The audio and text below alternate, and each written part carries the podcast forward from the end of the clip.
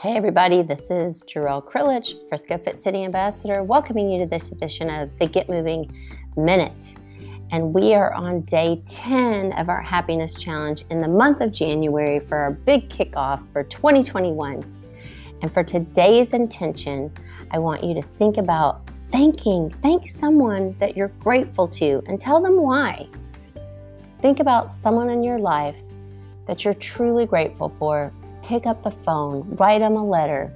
Take the time today to let them know why it is that they're important to you, why it is that you're grateful that they're in the in your life. Let them know.